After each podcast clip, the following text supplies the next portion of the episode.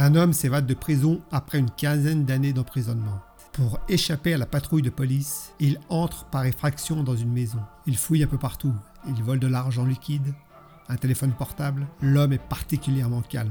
Ce n'est pas son coup d'essai visiblement. Ensuite, il monte à l'étage. Il pénètre à pas feutrés dans la chambre à coucher où il y a un couple en train de dormir. Couple que nous allons appeler Philippe et Sandrine pour protéger leur anonymat.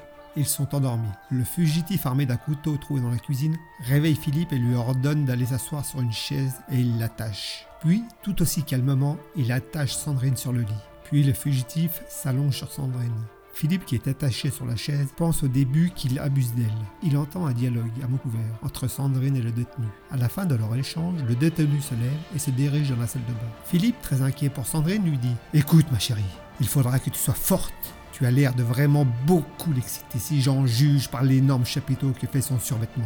Il va sûrement vouloir abuser de toi. Surtout ne résiste pas. En tournant la tête en direction de la salle de bain, Philippe s'écrie Oh mon dieu, je viens de le voir nu. Son organe est monstrueux. Monstrueux. Tu vois, c'est pas compliqué, ma chérie. Si tu n'assouvis pas ses moindres désirs, il risque de nous tuer tous les deux.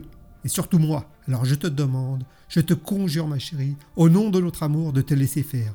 Je t'aime. Sandrine lui répond Mais rassure-toi, mon chéri, il ne m'embrassait pas. Il m'a chuchoté à l'oreille qu'il était gay et qu'il sortait de trois ans d'isolement. Visiblement, il a flashé sur toi et il m'a demandé si on avait de la vaseline. Je lui ai dit qu'il y en avait dans la salle de bain. Je te conseille de te détendre. Sois fort, mon chéri. Depuis le temps que tu voulais essayer la vaseline, pour nous, je t'aime. Et puis bonne chance surtout.